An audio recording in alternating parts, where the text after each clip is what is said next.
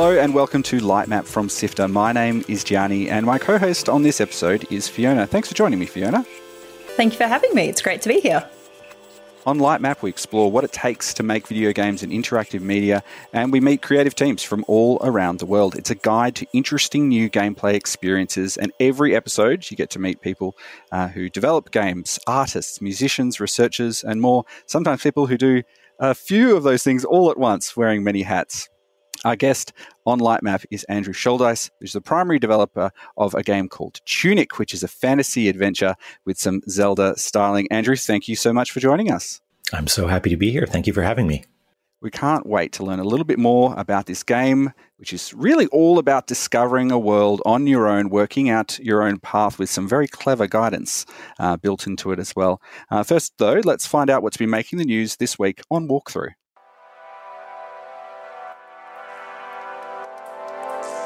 Hi, I'm Fiona Bartholomaeus. And I'm Kyle Pauletto. And here are the top stories this week on Walkthrough, Sifter's weekly news podcast for Sunday, 10th of March. We have the highlights from this week's Xbox partner preview. Roguelike deck builder Balatro pulled from stores due to misunderstanding about its gambling content. A 2.4 million US dollar settlement has killed the two biggest Switch and 3DS emulators. And this year's BAFTA award nominations are here. You can get every episode of Walkthrough for free on Apple Podcasts, Spotify, YouTube, or on our website sifter.com.au every every Sunday.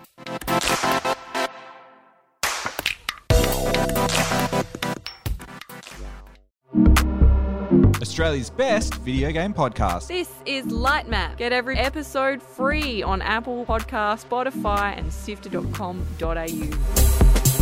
So, Andrew, what is Tunic? Tunic is an isometric action adventure about a tiny fox in a big world where you explore the wilderness, fight monsters, and find secrets.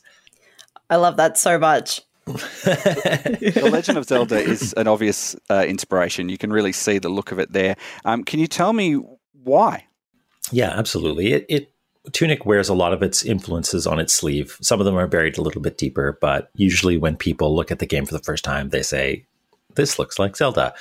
Uh, and that's understandable. You know, you're a little fox, you're wearing green, you uh, maybe you find a sword, maybe you find a shield, and you're exploring a big shun- sunshiny world trying to you know find secrets in places. What's around that corner? What's what's coming next? Um, and there's a reason for that. Like i i love that game. Um, it it sort of represents to me not just you know it's a cool game in and of itself but it also represents that era of games where you could just be dumped into a world and not know what is expected of you or what is out there really.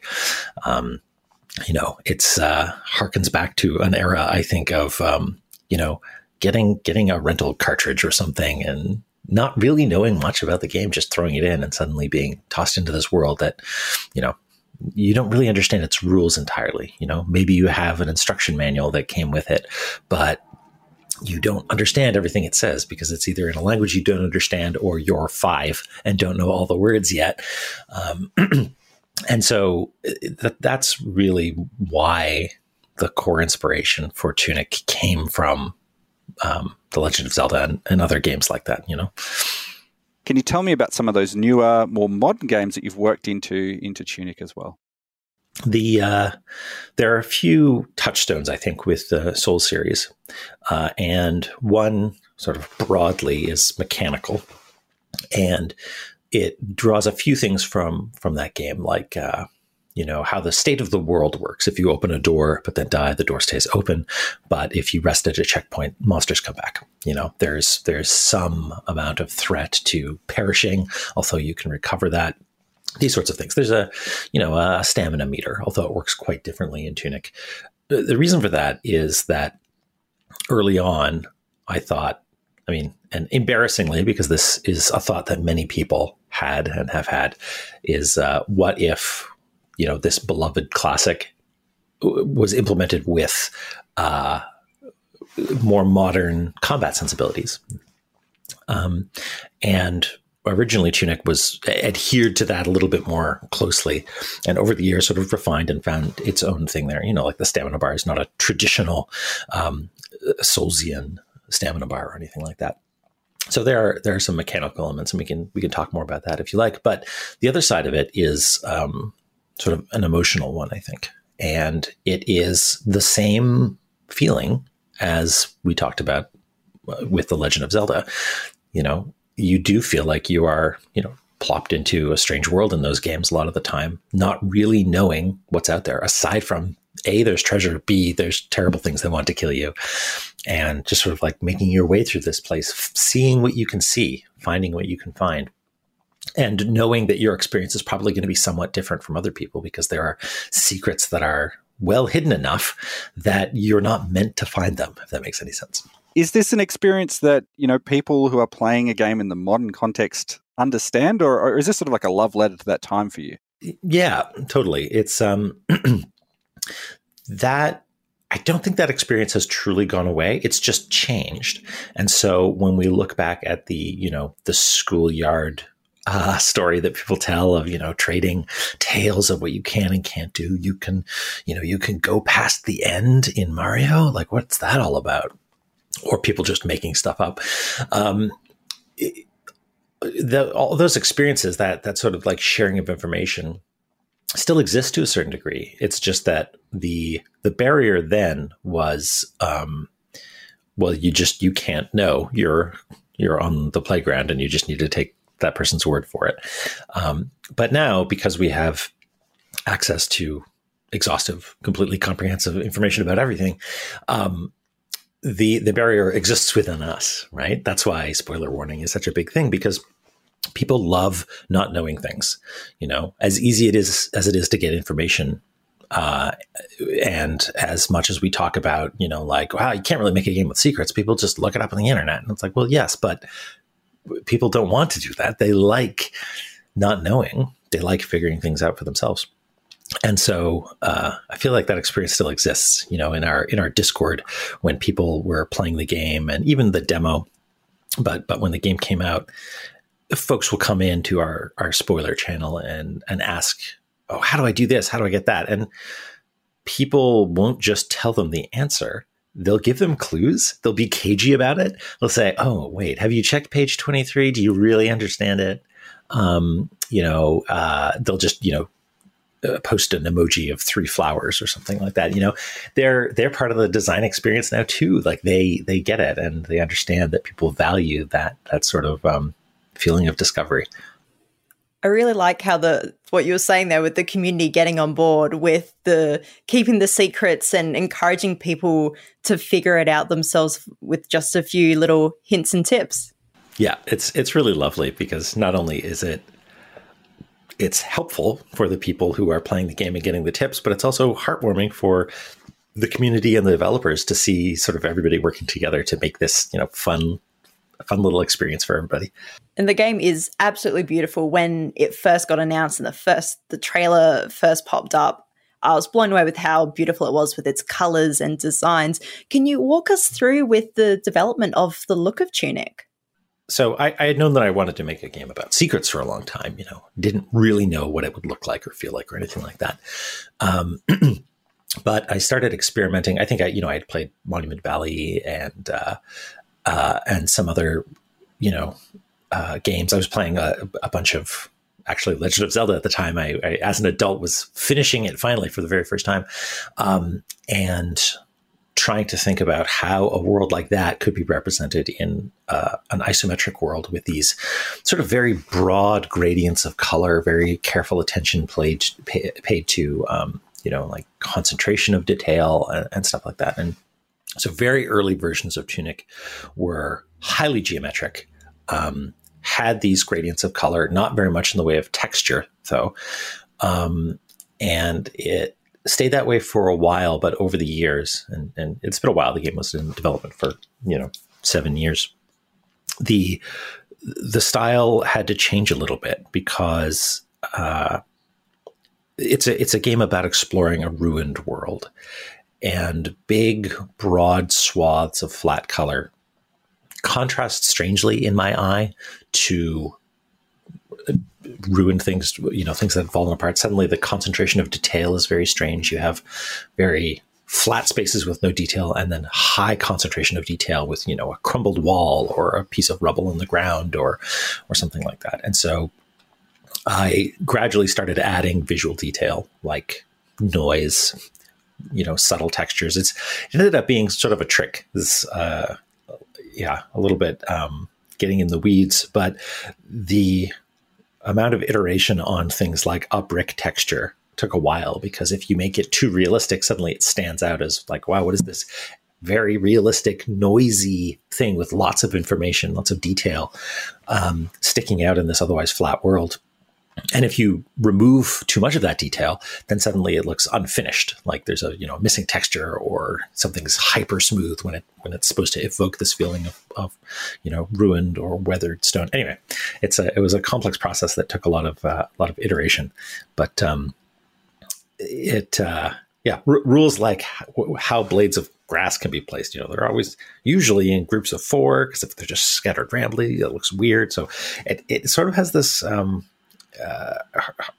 tries to to stay somewhat uh, not realistic, but at least um, you know visually interesting enough, while still staying true to these uh, sort of geometric uh, roots.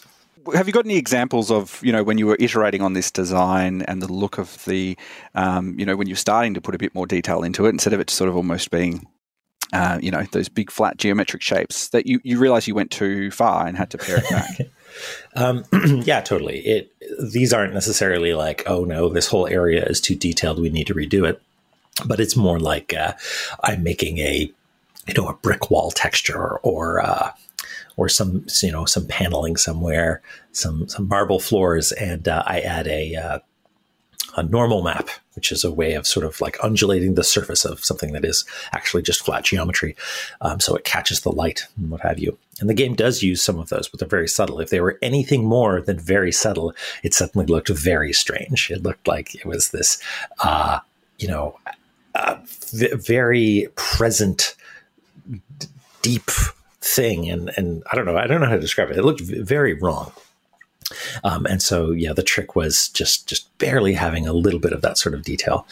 Um, yeah, working on just the the ubiqu- ubiquitous sort of sandstony looking stone material that's all over the place. Um, there were there were versions of that where it was you know could see every you know fleck of of uh, or pebble inside it, and at a certain point, it just was like, oh, this is no, no, take it back. Can you tell us a little bit more about the language in this game? There's a secret language you can't understand as with English as well. Like I said, the the idea with um, the language, without, I mean, don't want to go into spoilers too deeply, um, but the the experience of leafing through something and um, not fully understanding is, I think, very powerful. Like um, this is not specifically a, an instruction manual example, but I remember playing uh, Super Mario Brothers when I was a child and getting to the warp zone. Um, and for those who aren't familiar, the warp zone, the, the, one that I got to at least, is at the end of the second level. You can sort of go past the end of the level um, by you know getting on some platforms and climbing over the top of the exit, and you find yourself in a in a strange room, and text appears on the screen, which is something that doesn't happen really anywhere else in the game. And I was like an actual child. I had no idea what was going on. I, I probably had not seen the word warp or zone before. Just welcome to warp zone. Um, and it, I was paralyzed. It, it, was so exciting, you know, uh, and that feeling of you know putting two and two together and not fully understanding something but having it be full of question marks is um, is sort of the feeling that I wanted to evoke with the the the, the glyph text in the game, you know, um, and uh, I mean the game has been out for a little while, and uh, if you you know look up for anything about Tunic on the internet, you will probably see that maybe there's some meaning behind that text. Um, and originally, that was meant as sort of like an Easter egg you know, like, haha, wouldn't it be neat if it actually meant something? Uh, but it turns out that people really like the game, and there are people out there that really like, you know, doing linguistic analysis or whatever, um, and have managed to to piece it together, and that's very cool to me. um, that people would want to do that. And I think it means that there is, I guess, another layer uh, for the game if, if people are interested in, in, you know, digging in deep and discovering more about this world than, than it lets on not to go into too much about what this language actually is, but can you tell us a little about when you were designing it? Um, what were some of these rules that you used to design a, a, language to communicate something that obviously people on the internet who are very good at this sort of thing can, de- can, decipher? Um, is it a is it a, straight one to one swap of, of a different language, or how does it work? Sure. So I'll uh, just on the off chance that someone is interested in playing this game and likes that sort of thing, I won't go into specific details, but I will say that. Um, we I, I, knew at the time when I started working on the game that uh, we were living in a post Fez world. And uh, I'm sorry if you have not played Fez, I might be spoiling a little bit. You might know that Fez has a language in it that is a character by character cipher for English. And uh, the beauty of the language in that game, in my opinion, is that it is so well integrated into the aesthetic of the world that I, uh, when I first played it, didn't really think much of it. Like, oh, it's just a, it's cool characters on the screen that I'm not supposed to understand. Please let me play the video game. I want, I want to jump around because you get this big big dump of it at the beginning and and not much until a little bit later. Um, and so you know there are plenty of people who sort of knew about this or just the sort of person that would you know bust out the frequency analysis tool set the moment they saw a wall of text. But I was not one of those people, and so the reveal there is that you could have been reading this the whole time, and it's actually quite simple to figure out once you sort of have you know seen a sufficient you know number of, of instances of it. Um, so developing something like that uh, in in a, like I say a post Fez world meant that it couldn't just be a character by character cipher to English um, because anytime people see you know glyph text or, or, or unusual language, you know it's like crack your knuckles. Look for the one that's most frequent. That's your e you know it's yeah. And the, the beans are spilled immediately but having it just be a little bit more obtuse um, meant that uh, i think that that will happen or has happened less frequently. Like i said it's a game about making you feel like you you know don't belong that this world isn't made for you. And so the that feeling of of trying something that you think is going to work and you know tried to understand a language and and realized well this is this is above my pay grade there's something going on here that i do not understand is is a is a great feeling to me i love that right i love knowing that there's more to something you know solving puzzles is great but realizing that a puzzle is deeper than you could have possibly imagined is is is more exciting another thing i quite liked in the game was that there was never an explicit go here, do this. This is your current mission. The game, the the levels almost guided you subconsciously to where you need to go, what you did need to do, but also to the point where it feels like you're just exploring. Uh, could you tell us a little bit more about why you designed the levels that way? Absolutely. Uh, my, I, I love getting lost. You know, uh, I love feeling like I'm actually exploring. Um, open world games are great for that sort of thing. You know, pick a direction and go. Uh, for a, a, team of the the size of Tunic, which is very very small, it's not really in scope, but we tried our best to make sure uh, that you know it, it felt like you were making some of your own decisions. You know, uh, and that you were truly exploring.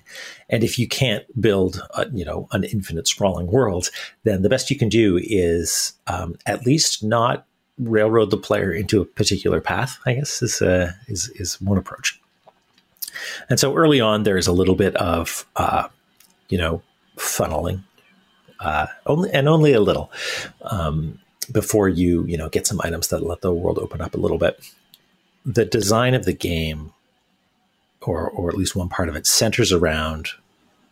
Uh, the internal terminology, we call them uh, soft gates and garden paths and soft gates or, or firm gates uh, are contrasted with hard gates where you have a uh, a requirement that you have the key to go through the door. And there are a few of those in Tunic, but a lot of the other ones are either knowledge based, um, like oh, I didn't know that I could do this, um, or I didn't know I could slip behind this corner and get to this place that I am not ready for, or find this treasure that I'm quote unquote not supposed to have yet.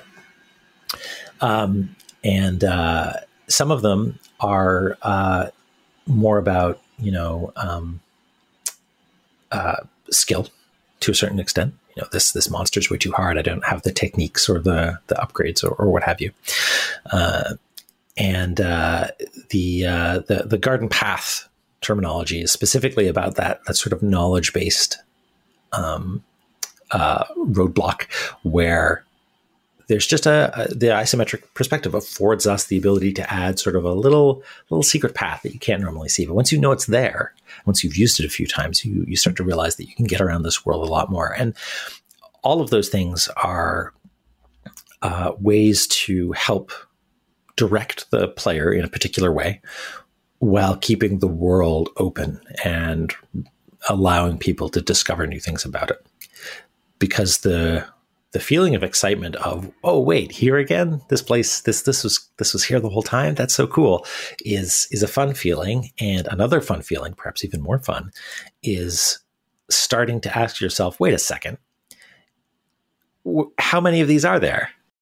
Um, you've you've mentioned Fez a few times, but that was the feeling it sort of brought to me because it was like just a matter of something being outside of your perspective from where you're standing right at this moment. But if you look around a corner, or if you just push in a corner, it even got to the point where if I came across a waterfall and I couldn't walk through it, I was a little bit disappointed because there were so many of those around. Um, can you tell me a bit about those hiding these secrets in this world? Um, you know, rules that you wanted to have for players, um, whether or not they were essential or non-essential. How, how did you sort of design that element of it? My background before I started working on this game um, is uh, a genre called hidden object games, which are point and click adventure games interspersed with sort of picture find and other sort of um, uh, you know puzzles.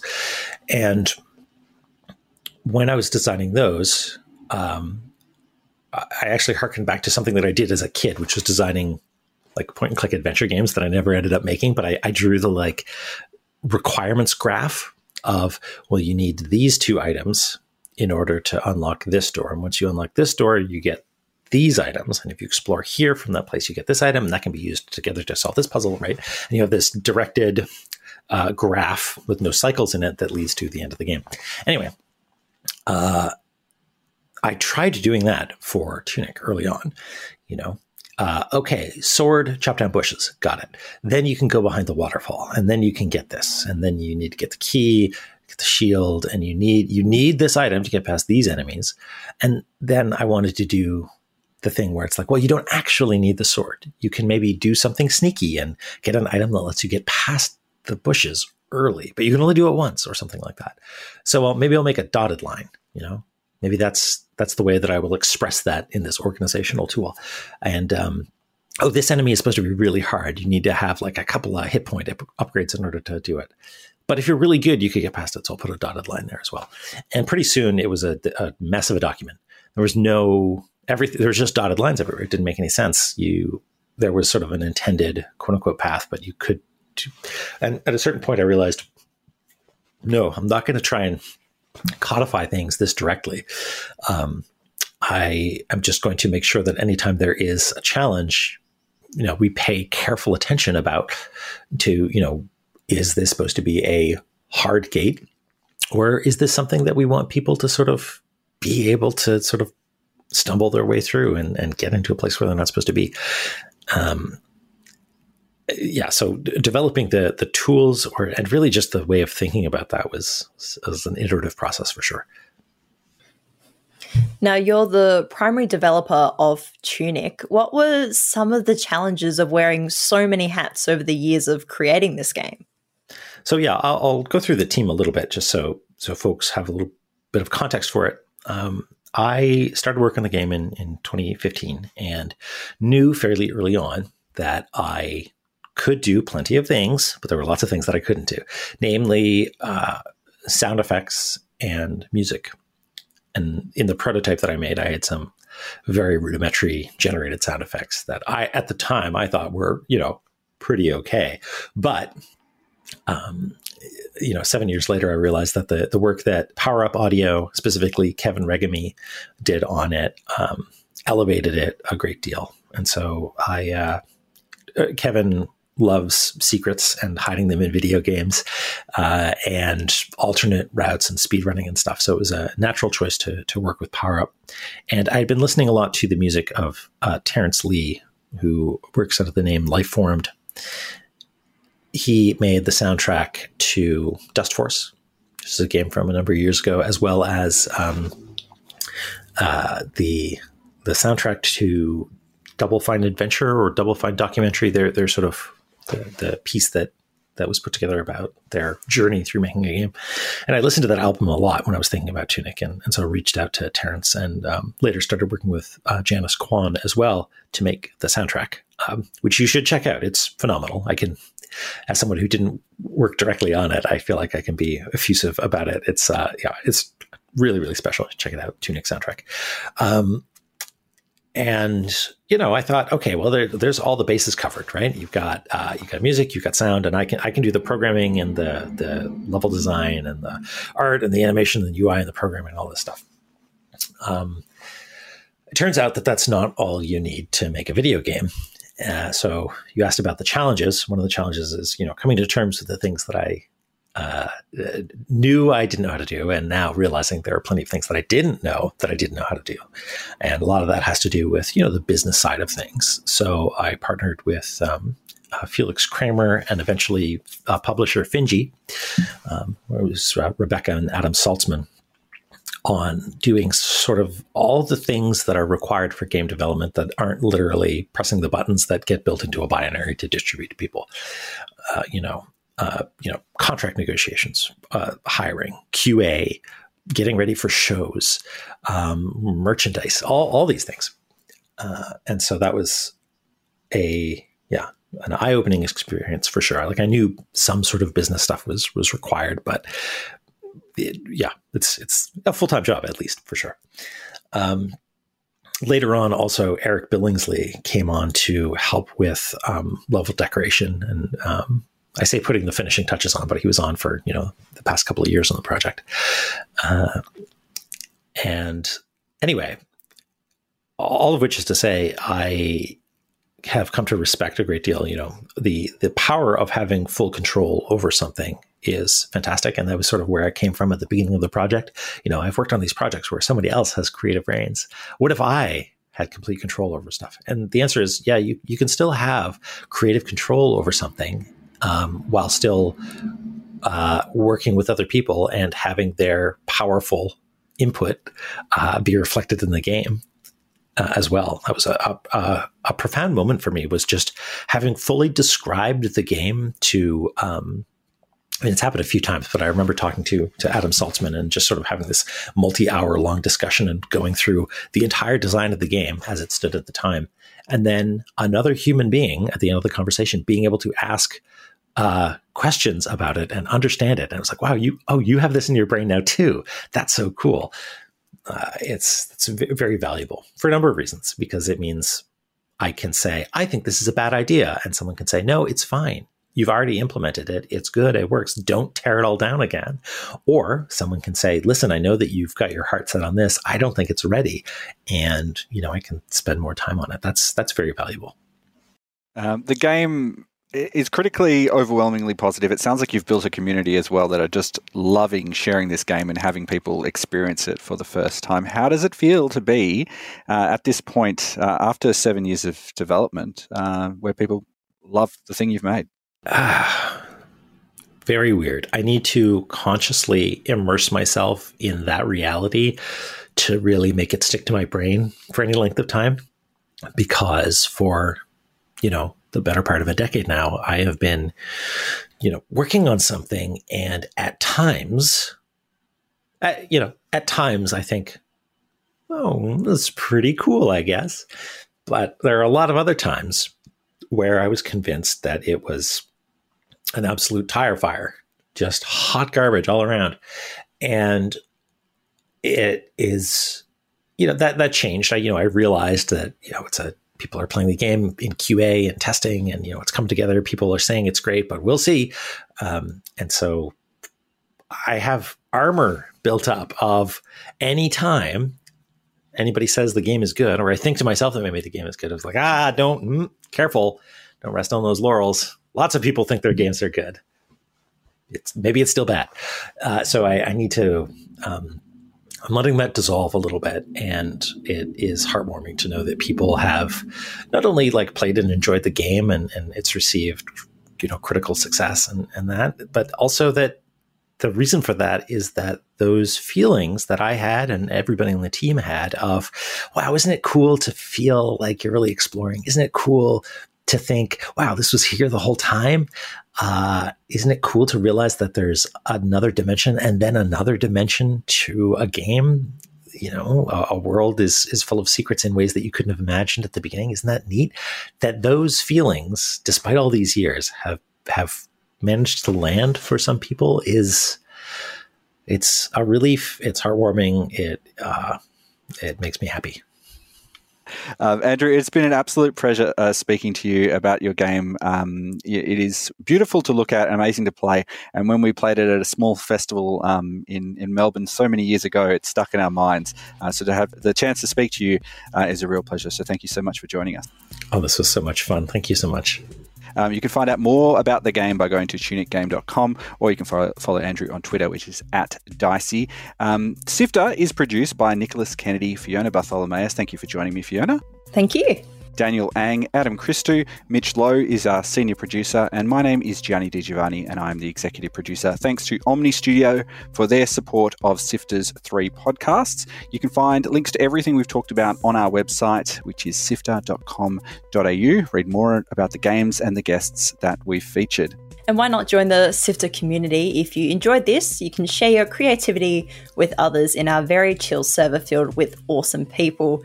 Uh, you can visit sifter.com.au forward slash discord to get there. That again is sifter.com.au forward slash discord. Uh, please share this show. Uh, it is the number one free thing you can do to help support us. Word of mouth is really important to indie podcasts like this, so let your friends know if you reckon they'll enjoy it just send them a link. Maybe it will make it easier for them to get take part in the show, and we'll love you forever for it. That's all for now. Thank you so much for joining us, and we'll see you uh, on the next episode of Light Map. Until then, have fun.